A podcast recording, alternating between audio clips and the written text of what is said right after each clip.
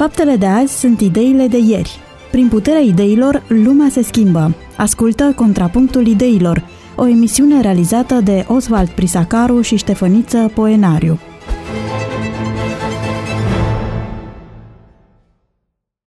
De la această oră, Radio Vocea Speranței este alături de dumneavoastră, dragi ascultători, pe 94,6 și vă oferă o nouă ediție a emisiunii Contrapunctul Ideilor. Invitatul meu permanent, pastorul Ștefăniță Poinarul, este lângă mine și vom încerca să Reluăm discuția de săptămâna trecută. Un vechi dicton latin spune așa, non est idem si duo dicunt idem. Adică nu este același lucru când doi oameni spun același lucru. Am să extrapolez puțin și am să spun că nu e același lucru când discutăm despre același lucru de două ori. Uh, ca să nu mai vorbim de faptul că noi niciodată nu prea spunem același lucru.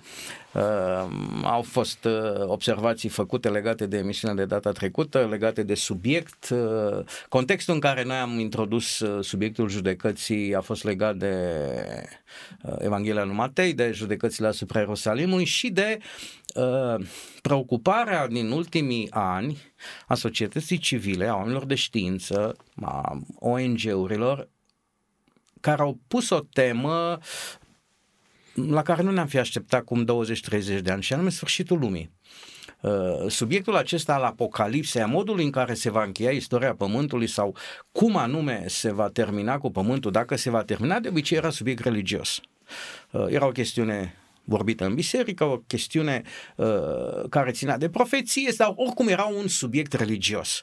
Uh, nu ne-am fi așteptat ca problema aceasta a sfârșitului lumii să fie adusă în discuție de societatea civilă.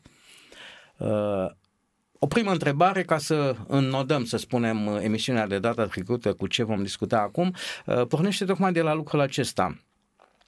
Credeți că preocuparea acestor oameni cu privire la sfârșitul lumii, celor care ne conduc sau care au puterea în lume la data aceasta, uh, este cu adevărat legată de uh, viitorul omenirii sau este un bun subiect pentru a încerca să obțină o putere absolută la care nu s-a gândit nimeni niciodată? Eu cred că ne folosim adesea de instrumentele din jurul nostru pentru a căpăta mai multă putere. La fel cum pandemia aceasta are niște mize politice și de putere și oamenii folosesc o realitate, da, o boală, un virus, la fel și uh, sfârșitul lumii este un um, instrument excepțional prin care poți produce frică. Iar când oamenii se tem, sunt în stare să facă orice. Ei în mână sunt ușor modelabil, categoric se întâmplă lucrul acesta. Însă, în același timp, mintea mea nu este chiar atât de uh, conspiraționistă în sensul de a accepta așa cu ușurință uh, planurile diabolice a unora de a face răul, de dragul de a face răul, ci cred că toate lucrurile acestea sunt uh, și dacă m-aș gândi la satana ca istețime, ca intelect, ca o capacitate, ca o minte, o uh, maestră de a, de a ordona lucrurile. Adică trebuie să te legi în planurile tale malefice ale diavolului, acolo există o conspirație și cred. Diavolul e în spatele tuturor lucrurilor care, și el încearcă să ducă lumea într-o direcție. Dar el, da, ca minte măiastră, categoric își leagă uh, ispitele și planurile de fragmente uh, largi de adevăr pe care le distorsionează un pic și le transformă în altceva. Cred pe bune că există astăzi o preocupare serioasă, nu doar doar uh, a oamenilor care vor să aibă putere, ci în general în lumea științifică, în lumea religioasă, există o preocupare autentică cu privire la sfârșitul tuturor lucrurilor. Dacă l-ai pe Dumnezeu, ești conștient că urmează un sfârșit. Dacă nu l-ai pe Dumnezeu și ești doar adeptul teoriei evoluției, îți dai seama că lucrurile se vor termina cândva. Sau cel puțin vorbim despre un ciclu în care trebuie să pornească de la un alt uh, moment zero. În sensul acesta, există o preocupare, cred eu, autentică cu privire la sfârșitul tuturor lucrurilor. Se termină într-adevăr uh, uh, resursele, uh, ne mulțim într-adevăr, stratul de ozon într-adevăr este o problemă, poluarea este o altă problemă, iar chestiunea aceasta devine una naturală. Ce facem?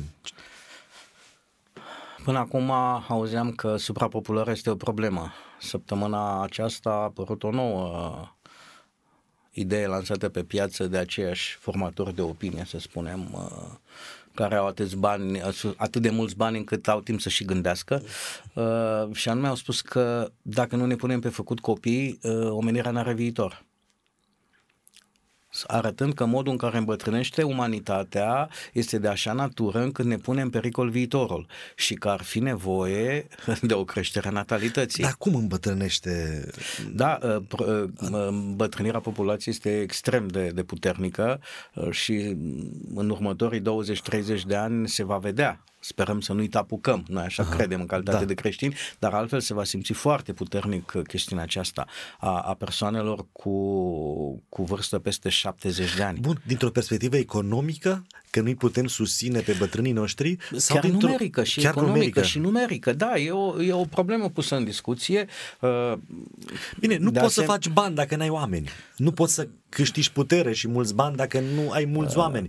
Dar dincolo de aceasta, pentru pământ, care e problema că nu, nu vom fi șapte o miliarde și vom fi un miliard? Nu știu ce planuri au. Uh, din momentul acesta, emisiunea noastră poate merge pe câteva direcții uh, la care intrăm în criză de timp.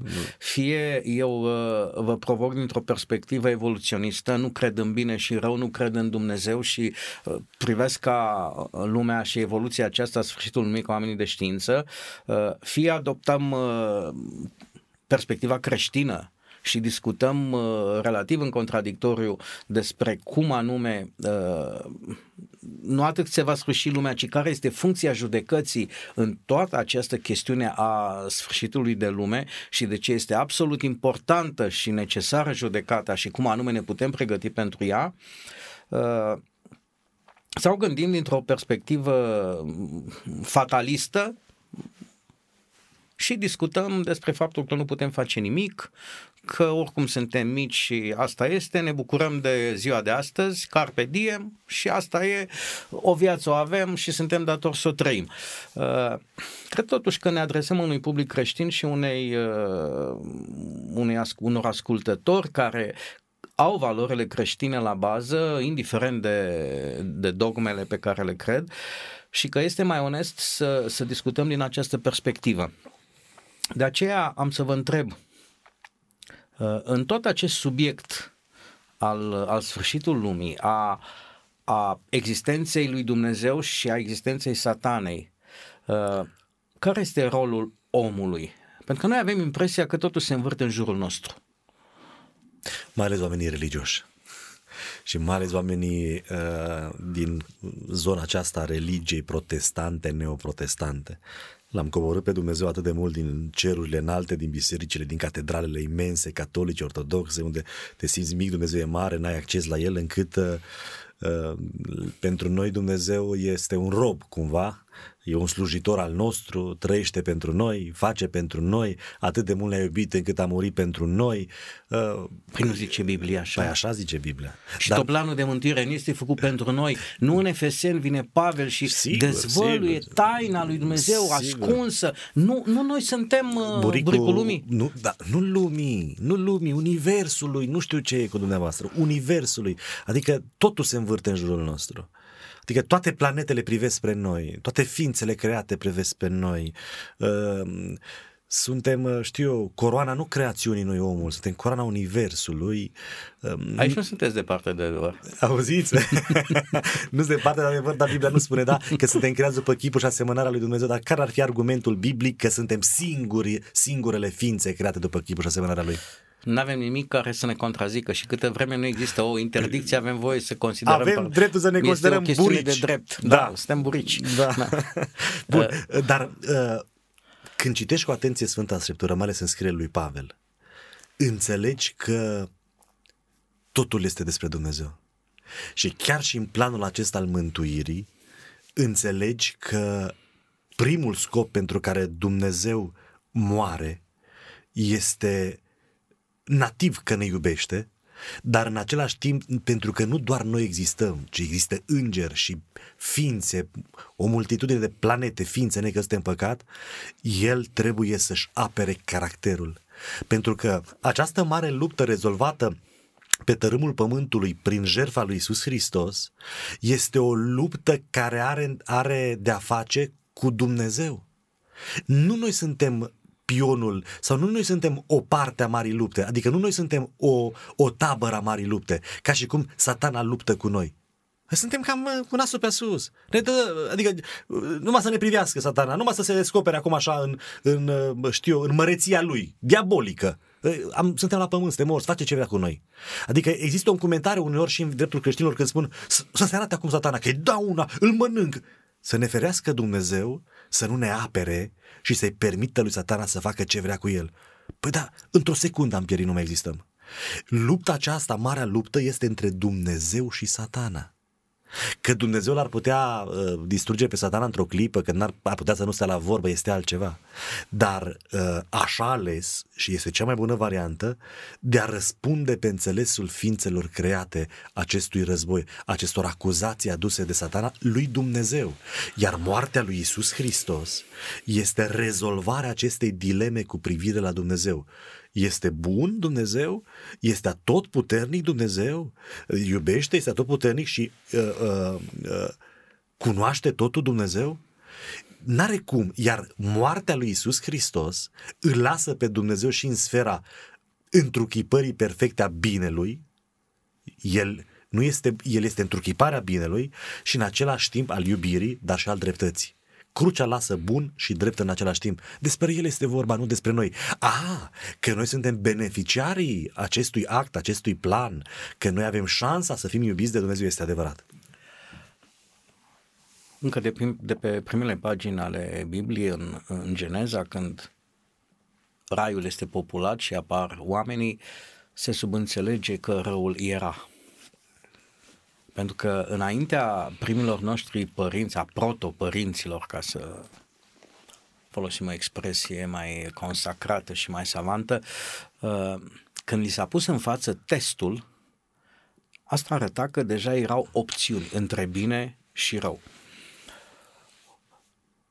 Ați ridicat o problemă pe care vreau să o rezolvăm înainte de a trece mai departe. De ce nu era posibil sau de ce n-ar fi fost corect și bine pentru univers, pe de o parte, Dumnezeu să nimicească răul odată apărut și ar fi eliminat chestiunea răului din univers. Nu mai există, gata, nu există o posibilitate aceasta. Pentru că natura lui Dumnezeu este bună, El este, nu are iubire, El este, este iubire, este bun. Și a doua întrebare, fiind atât de bun și atât de iubitor, de ce nu poate ierta totul?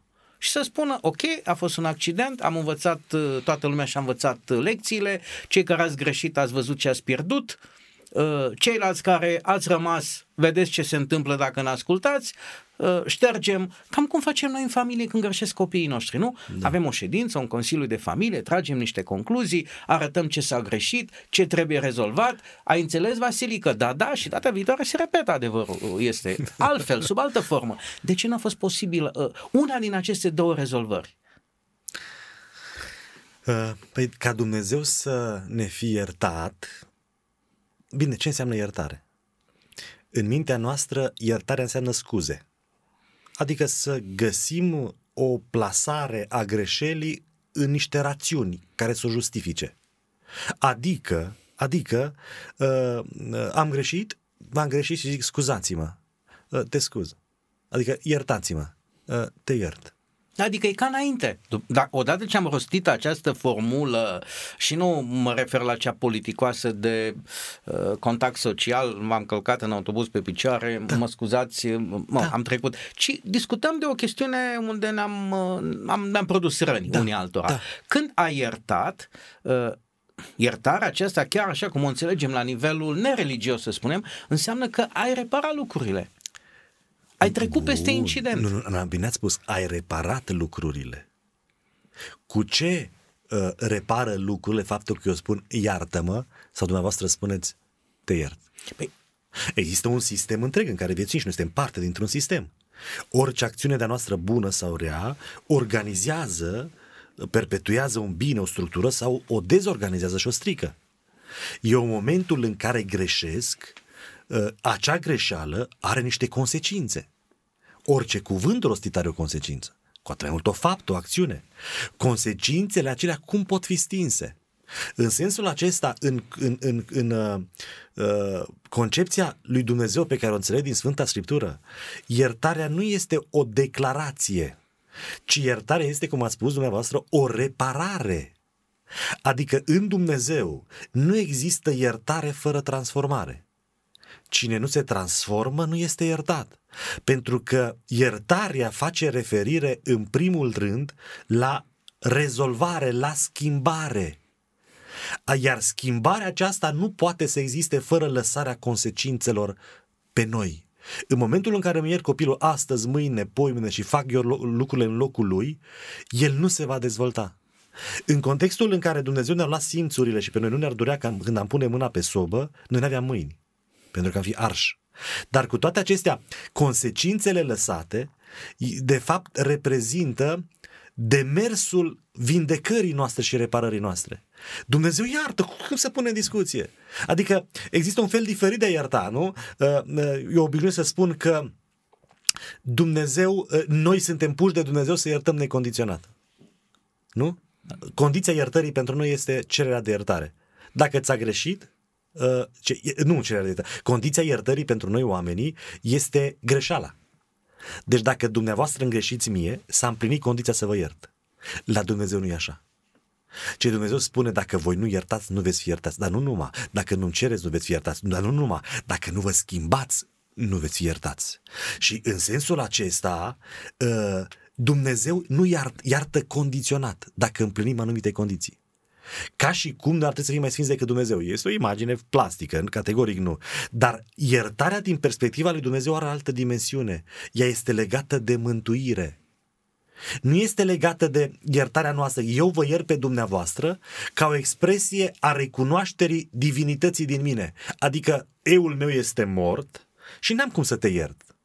Pentru că ești iertat dinainte să îngreșești. Nu mi-ai făcut nimic în cap. Nu contează, că nu-i despre mine, e vorba despre tine. Dumnezeu nu are vulnerabilitatea asta umană de a fi egoist. Ca și cum, ce i-am făcut în lui Dumnezeu? L-am supărat pe Dumnezeu și El trebuie să ne ierte.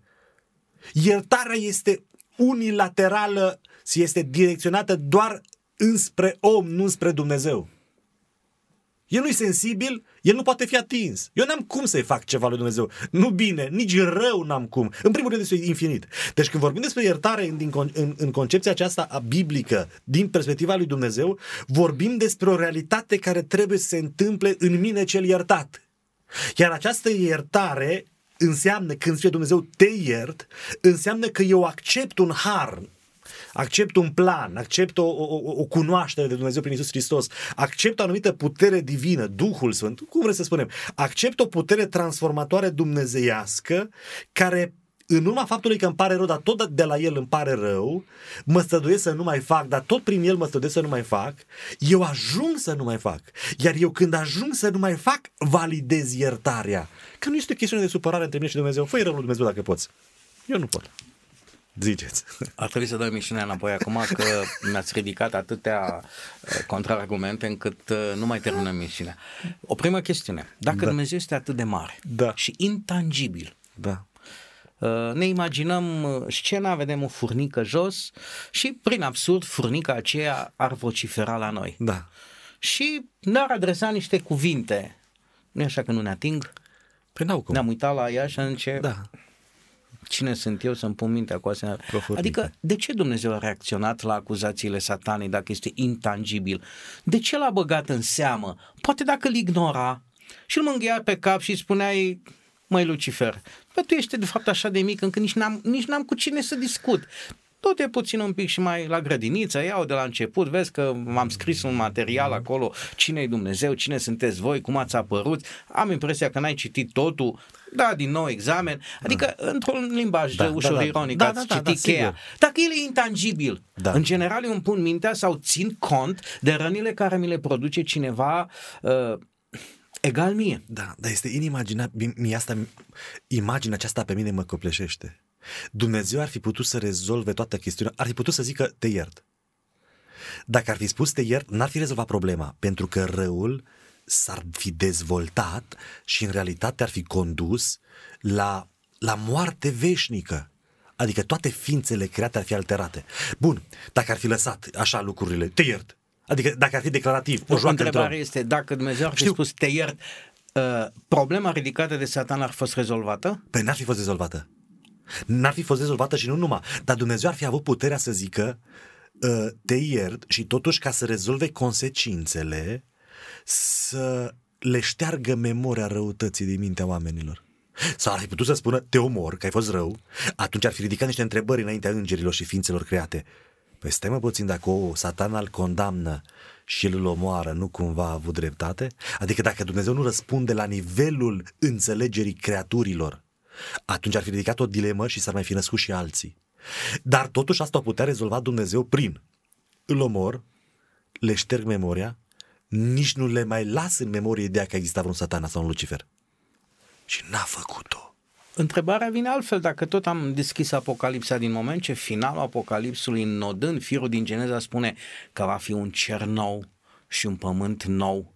Atunci, odată ce universul fusese virusat de rău și o asemenea încheierea problemei ar fi însemnat distrugerea cu ridicarea unor semne de întrebare, putea să apese tasta aceea pe care o știm de la computer sau Da. da. combinația de, taste, de, de taste, erase all, Da, șterg tot universul și creezi altul, Da. fără nicio amintire. da, putea. Și repetăm istoria și vedem, reapare răul sau nu reapare, adică cu aceleași libertăți date ființelor create, Uh, cu siguranță s-ar putea să fie una din întrebările pe care cineva îi le va pune uh, pe nou Da. pământ. Era o posibilitate? Era o posibilitate, dar Dumnezeu nu a făcut lucrul acesta. Iar pentru mine este copleșitor gândul acesta că se coboară la înțelegerea noastră și riscă atât de mult. Deci, prin libertate, Dumnezeu, prin faptul că ne-a creat liber, Dumnezeu și-a asumat riscul să nu ascultăm de El. Uh, N-am ascultat de El. Această rezolvare a libertății nu putea să fie realizată decât prin o pre- decât prin o, o trăire a lui în contextul uman, prin care să demonstreze la nivelul nostru că uh, el are dreptate. Prin momentul acesta al judecății, de fapt, el nu face altceva decât să arate universului că el are dreptate. Iar noi suntem beneficiari de acestei dreptăți, dar mai se întâmplă ceva. Judecând lumea în perioada celor o mie de ani, acum vorbesc din perspectiva uh, credinței adventistă, de exemplu, da? De, uh, judecând oamenii lumea, sfinții lumea, universul participând la judecata aceasta, noi stăm pe scaunele lui Dumnezeu, se va întâmpla o minune. Și anume, oamenii și ființele create vor înțelege pe deplin caracterul lui Dumnezeu și caracterul celui rău. Judecata aceasta uh, clarifică binele și clarifică răul, dar îl clarifică într-o asemenea manieră încât nimeni vreodată în libertatea lui n-ar mai fi păcătuit. Asta înseamnă iertarea. Deci vreau să spuneți că după încheierea acestei paranteze produse de păcat, nu va mai exista posibilitatea repetării experienței? nu va mai exista probabilitatea păcătuinței, posibilitatea, da. Ori de câte ori ești liber, orice om liber are puterea, putința, că asta înseamnă libertate, înseamnă putere. Te opui, faci altceva. Vei avea puterea fiind liber să, să-l scuipi pe Dumnezeu, să deci... te opui lui Dumnezeu. Dar probabilitatea de a mai face aceasta nu mai există, pentru că atât de bine s-a clarificat răul și binele, încât nimeni nu va mai putea avea o îndoială. Această clarificare se, re- clarificare se rezolvă prin ce? Prin judecată. Deci asta înseamnă că la întrebarea mea anterioară, de ce Dumnezeu n-a șters universul și să-l recreeze, Uh-huh. pentru că recreind universul cu aceleași libertăți acordate ființelor, s-ar fi putut repeta experiența și am fost într-o buclă. Eu zic că aproape cu siguranță, zic aproape ca să nu fiu. Ajungeam aici. Pe când uh, în modul acesta, uh, rezolvând în modul acesta problema păcatului, care este o taină a apariției răului într-un univers eminamente bun, uh, ceea ce realizează Dumnezeu este că păstrează, salvează libertatea ființelor de alegere și aceștia, exercitându-și libertatea, nu vor mai alege niciodată răul. Așa este. Nu că nu se va mai naște răul, Da, da, ci da. da. nu vor mai alege, pentru că răul este deja cunoscut în univers la data respectivă. Dragi ascultători, suntem încă în uh, preambulul uh, emisiunii despre judecată, în- într-o reluare oarecum a subiectului de, de data trecută. Încercăm să-l introducem uh, la un nivel uh, universal, să spunem, a faptului că judecata aceasta nu privește doar viața mea, a ta și a noastră, a omenirii și restul universului își vede de treabă. Uh, încă din, uh, de, de, din primele pagini ale Scripturii până la ultimile pagini, uh, tema conflictului universal dintre bine și rău este tema fundamentală a Bibliei. Noi Fierul suntem roșu. doar uh, niște pioni uh, care participăm la această lume, probabil se fac demonstrații, dar preocuparea întregului univers este ce se întâmplă pentru că uh, asemenea un experiment de laborator în, în urma căruia oamenii de știință încearcă să înțeleagă lucruri complicate uh, și universul încearcă să-L înțeleagă pe Dumnezeu la urma urmei. Uh, Vorbeam uh, de, de faptul că acest război care are loc în cer nu știm cum s-a desfășurat. În Apocalips spune că la un moment dat a existat un război, au luptat Mihail cu îngerii săi, au luptat și satana cu îngerii săi, nu nu scrie, dar putem înțelege că este unul ideologic, unul al adevărului, cuvântului, pentru că e natura lui Dumnezeu, natura îngerilor lui Dumnezeu să nu fie, de exemplu, violenți. Apoi putem înțelege că ar fi vorba despre un astfel de conflict prin aceea că acel conflict continuă și acum. Și iată că noi acum nu ne luptăm cu săbile, ci ne luptăm cu inima, cu mintea, cu rațiunea, cu adevărul. Uh este iarăși o temă care face parte din judecată. Sunt multe teme, dar nu cred că avem timp să, cel puțin foarte repede, să revenim asupra judecății. Atunci vi le ridic acum toate, să încercăm măcar să creionăm. Spuneați că nu stă natura lui Dumnezeu să fie violent. Uh-huh. Foarte adevărat. Pe de altă parte, Vechiul Testament am mai discutat noi despre războaiele sfinte, despre violențele din Vechiul Testament, cum le armonizăm cu Și am zis că nu există nimic sfânt în război. În război, dar Dumnezeu le-a acceptat. Da. Uh, mai mult, uh, pentru a rezolva niște probleme la nivelul oamenilor, folosește niște mijloace violente, trimițând o împărăție împotriva altei împărății și așa mai departe. Uh, ținând cont că Dumnezeu este tot puternic, am spune că lupta era pierdută din start. Nu știm dacă a fost de natură ideologică, nu mai au schimbat niște replici, niște argumente, ceva. Cert este că s-au luptat toți acolo, este o bătălie. Uh, la urmă, mai putem înțelege pentru că vedem Parlamentul, care este o scenă de bătălie. Mm. Da? alianțe se desfac, se fac, se trădează, se... Și spune Apocalips că prin această luptă satana, Lucifer, a cucerit o treime din îngeri.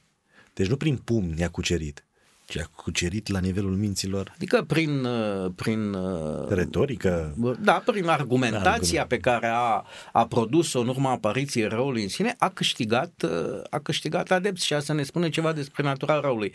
Pe de altă parte ne mai spune faptul că condiția ascultării este standardul după care va fi judecată toată lumea. Pentru că Dumnezeu nu cred că poate schimba condiția mântuirii. Condiția rămânerii protopărinților în rai a fost condiția ascultării. Da, dar Pentru că le-a spus aceasta... așa, mâncați și veți muri. Da. Și acea moarte nu era somnul acesta sau moartea vremelnică, era moartea a doua, că tot am discutat despre da. plata păcatului. Bun, da? Uh, da, despică firul în uh, mai multe uh, dimensiuni, Pavel, când vorbește despre ascultare. Adică vorbește despre ceea ce determină ascultarea, imediat ceea ce naște în mod natural ascultarea. Problema mare pentru care ei au ieșit din grădină n-a fost neapărat mușcătura din fruct, ci în primul rând pierderea credinței în cuvântul lui Dumnezeu sau pierderea credinței în ceea ce este Dumnezeu. Iar când ei au început să se îndoiască de Dumnezeu, adică să nu mai creadă, ei în mod natural au ascultat. Pavel uh, subliniază modul în care putem asculta. Da. Primii noștri părinți puteau asculta, nu trebuia să li se aplice soluția lui Pavel. Nu trebuia, dar în același n-aveau timp nevoie. n-aveau nevoie, dar tot prin credință treau și ei. Prin credința, că doar că n-aveau... Trebuie să definiți altfel credința pentru că era prin vedere. Prin vedere? Ei da. vedeau tot. Dar și ne vedem tot. Nu, nu, nu. Ba da, Noi frate. vedem printr-un văl, zice Pavel. Nu, nu vedem clar. E și ei prin nu. două vedeau. Deci, ei aveau, ei aveau ce vedeau? satisfacția întâlnirii cu, cine? întâlnirii cu Creatorul. Cu Creator. În ce când fel? secunda când a deschis ochii Adam, uh, n-a văzut uh, curcubeul. Bun, dar ce a văzut? Și a văzut părinții. Băi, bun. Și în ce formă și-a văzut? Mijlocită, nemijlocită, uh, perfectă? Dacă mă întrebați pe mine personal, cu siguranță cred că i-a văzut așa cum sunt în realitate și noi încă nu știm cum sunt ei în realitate. Eu nu cred. Eu nu cred că... Eu mă bucur de textul care ce facă ți se după credința ta. N-are cum să nu fie așa. N-are cum să nu fie așa. Eu așa cred că... N-are cum pentru că uh, uh, în fața lui Dumnezeu nu există nimic ascuns. Era și Dumnezeu Tatăl și Fiul și Duhul Sfânt? Uh, nu-mi permis să speculez, am propriile mele idei, dar uh, nu dăunează, să da. nici nu cred da, că da, merită da, da. Uh, enunțate neapărat. Uh, câte vreme textul spune să facem chip după înfățișarea noastră, îmi dă dreptul să cred că erau toți acolo. Nu e obligatoriu să fie, dar nici nu mi interzice să visez. Nu, de uh, categorică uh, nu. Nu cred, adică textul din Geneza mi se pare clar. În ziua în care veți mânca, da. veți muri. Da. Este o Cu asta sunt de acord. condiție. Deci Întrebarea dacă nu de, asculți, de, de ce n-au ascultat? Nu poți rămâne. Și... Putem găsi vreun mecanism uh, în, înainte acestui, acestei decizii de a nu mânca? De a mânca? Până la mecanism vreau să, să, să argumentez de ce cred că această condiție se păstrează în dreptul oamenilor. Nu vreți că... să spuneți că astăzi nu vor fi mântuiți oamenii pentru că nu ascultă? Cei care nu vor fi mântuiți vor fi niște oameni care nu ascultă. Eu nu cred. Sunteți liberi. Asta îi face farmecul. Da. Cu siguranță gândim cred... la fel, dar fiecare da, ne uităm în alt da, punct da, al, da, da, al, da. Al, al momentului. Uh... Eu cred că oamenii, unii vor fi mântuiți pentru că au crezut și alții nu vor fi mântuiți și aceia care nu vor fi mântuiți nici măcar nu vor fi mântuiți pentru că au făcut răul, ci pentru că n-au crezut în Dumnezeu. Uh, eu întreb, uh, speculând, fără da, îndoială că da, din nou nu avem elemente, dar da, dăm da. un exemplu uh, clasic, aș spune, tâlharul de pe cruce. Da. Este momentul de pură credință în urma căruia i s-a garantat într-o anumită zi mântuirea. Da. Nu intrăm la virgula da, de după da, azi, da, da, da. o lăsăm pe tema teologilor ca să justifice uh, mm-hmm. banii pe care i-au. Uh, întreb altfel. Considerăm că acelui uh, tâlhar s-a fi dat ocazia să trăiască. Credeți că el ar fi trăit în ascultare de credința mărturisită pe cruce, adică nemai făcând răul în urma căruia ajunsese pe cruce, sau ar fi continuat cu tâlhăriile? Eu cred că s-ar mai fi împiedicat prin viață. Adică atunci când Mântuitorul spune păcatele sunt iertate, fiule, du-te și nu mai păcătui, Așa. arată că iertarea primită prin credință, și aici trebuie să mă întorc la afirmația noastră, iertarea primită prin credință nemeritată, un cec în alb, urma să fie consemnată, consfințită, sigilată, dacă vreți, prin viața următoare, Bun. prin ascultare. Deci ascultarea verifică autenticitatea, veridicitatea credinței. Dar eu asta văd. Dar deci eu și dumneavoastră este credința. și Universul nu vede credința, că zice Apostolul Iacob, fie binecuvântat numele, cum mi-a trebuit o viață să înțeleg argumentația. Arată-mi tu credința de din ce? Păi bun, dar criteriul care este? Credința. Și doi, da. eu nu prea pot să văd în mod, nu, în mod absolut categoric, nu pot, dar nu prea pot să văd credința dumneavoastră din fapte.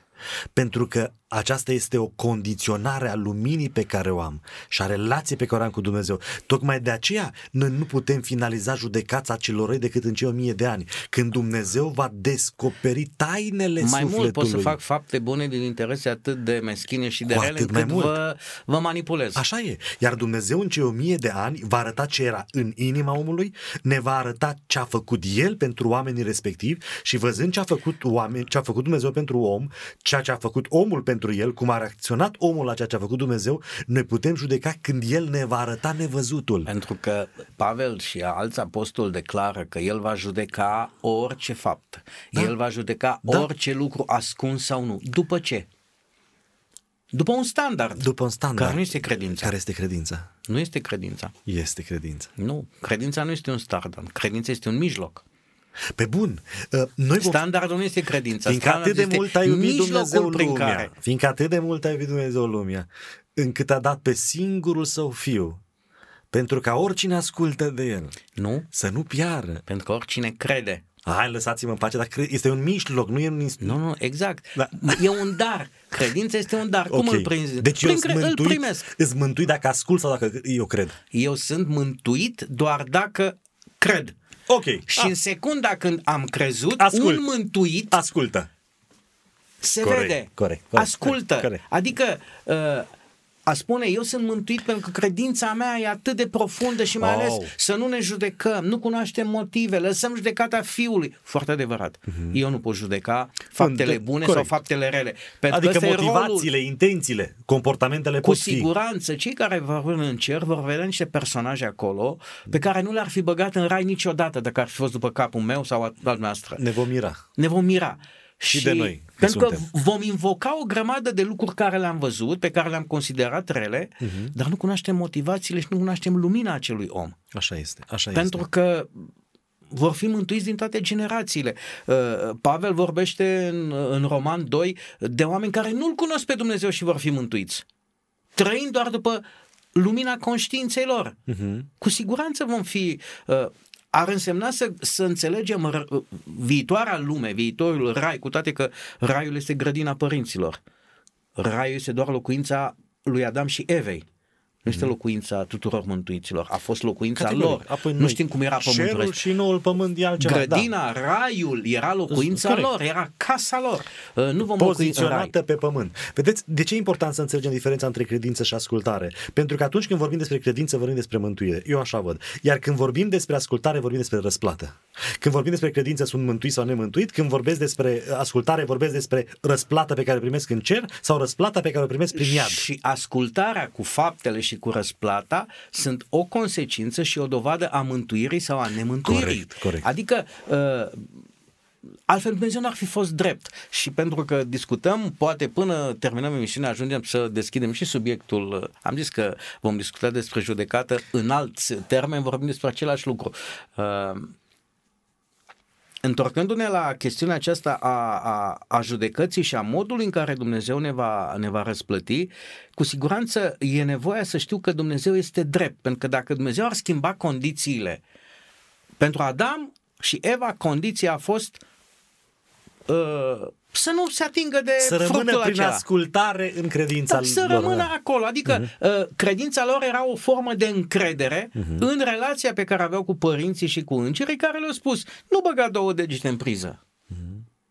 Pentru că și aici, dacă vrem să discutăm, este o chestiune de, de încredere și de credința copilului. Așa este. Mă încred în tata? Păi, Dar la fel a fost. Și apoi nu? urmează dovada, ascultarea sau nu. În moment... Dumnezeu ți-a spus să nu bagi degetele în priză pentru că știe că dacă le vei băga vei căpăta o energie puternică. Dar face rău. Da. Da. și atunci omul s- s-a îndoit de Dumnezeu și a putut să nu asculte. Într-un fel, avem noi înșine nevoie să ne testăm credința. Am- Am credință? Da. În fond, ce e credința dacă... Nu este Doamne, Doamne, cum spune Sfânta Scriptură, ci este împlinirea.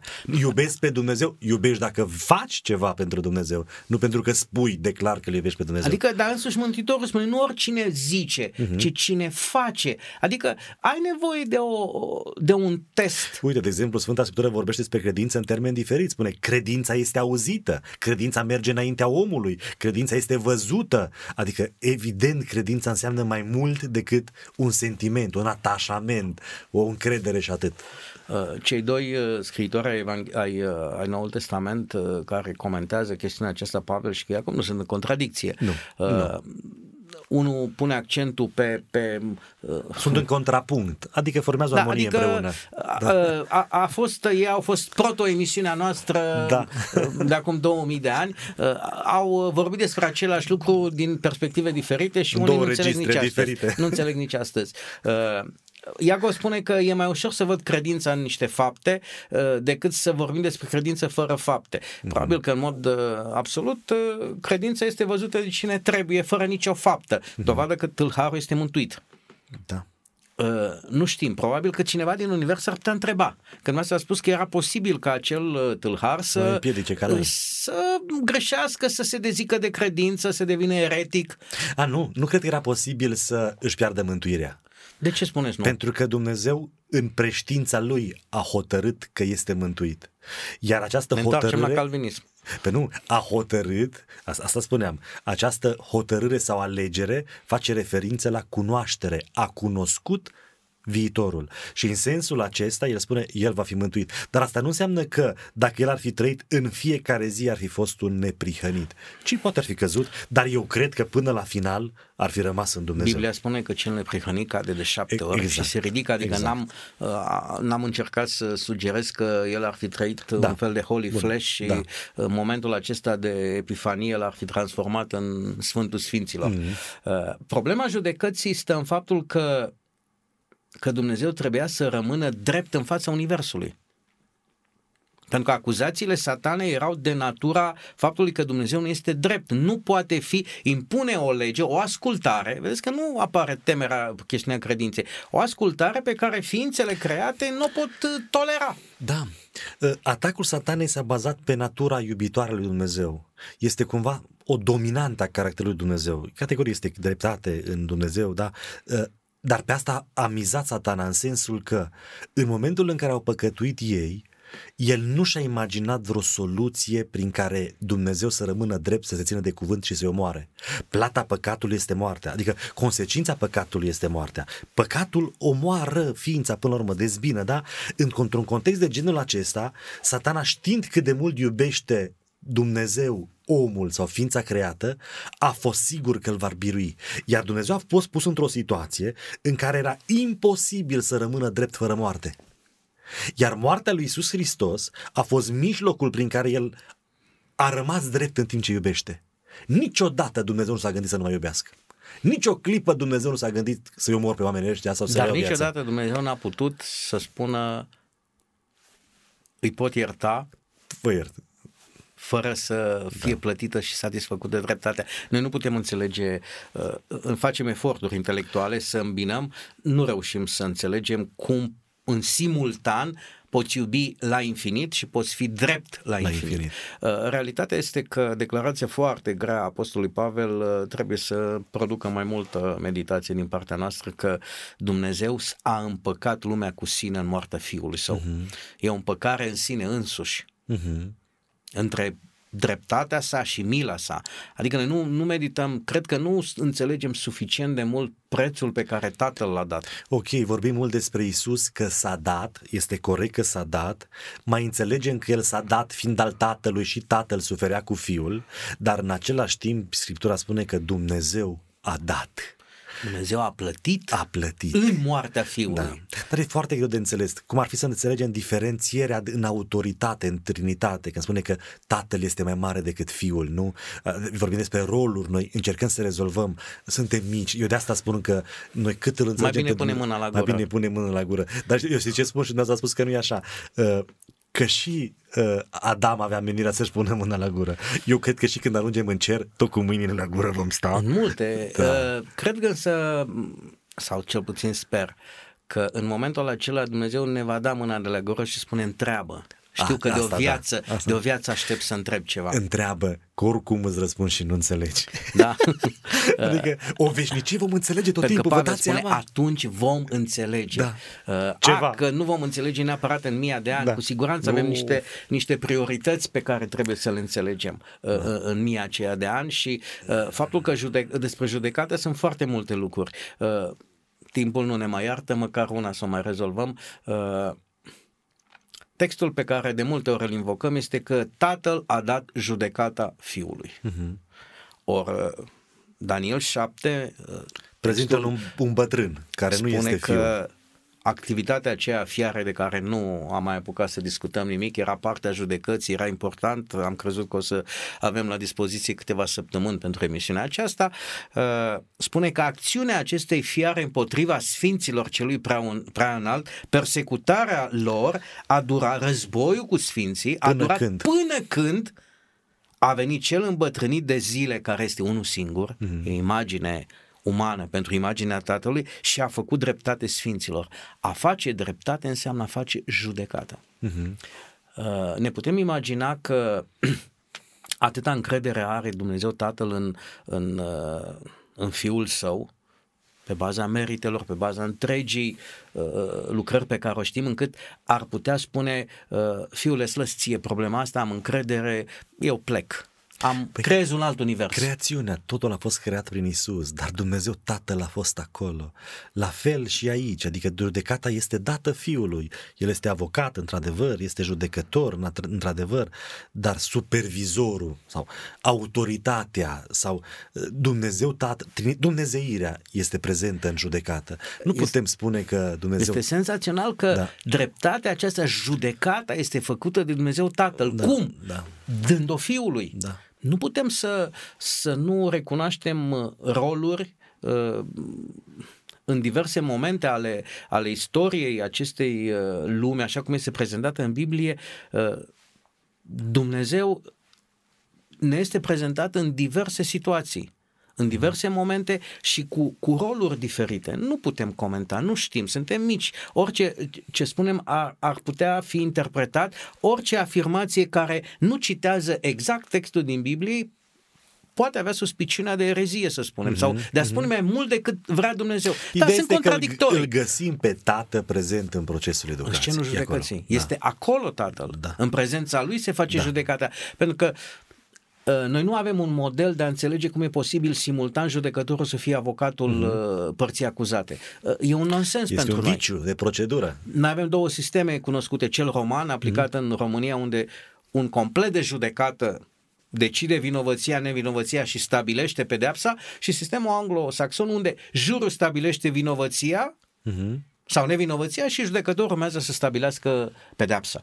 Uh, într-un fel, judecătorul este supus judecății jurului. jurului. Dacă un uh, jur declară nevinovat o persoană, contează opinia judecătorului. Nu are nicio, el ia act. Hristos le face pe ambele. Ei, noi nu avem acest model. Mm-hmm. Uh, nici, nu, nici nu știm cum să judecăm chestiunea aceasta. Uh, Cel puțin putem fi bucuroși că e în avantajul nostru. Da, da, că avem la Tatăl un mijlocitor, care, un judecător. Dacă am greșit... Care are milă de noi. Dragi da. ascultători, da. tema aceasta este atât de, de vastă și de profundă încât uh, cu umilință trebuie să spunem că încă suntem în abecedarul temei, cu toate că am dedicat două emisiuni.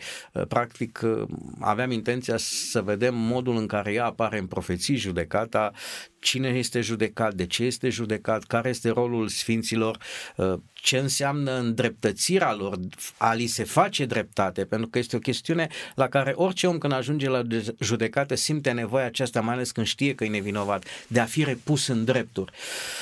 Rămâne ca lucrurile acestea să le judecăm și să le discutăm cu altă ocazie sau, cum ar fi cel mai bine, ar fi fiecare dintre noi în mod personal să încerce să pună mâna pe Biblie, să citească, să înțeleagă, pentru că avem făgăduința că acolo unde este sinceritate, Duhul lui Dumnezeu va aduce lumina. Până uh, ne vom reauzi data viitoare, vă doresc uh, numai bine. La revedere!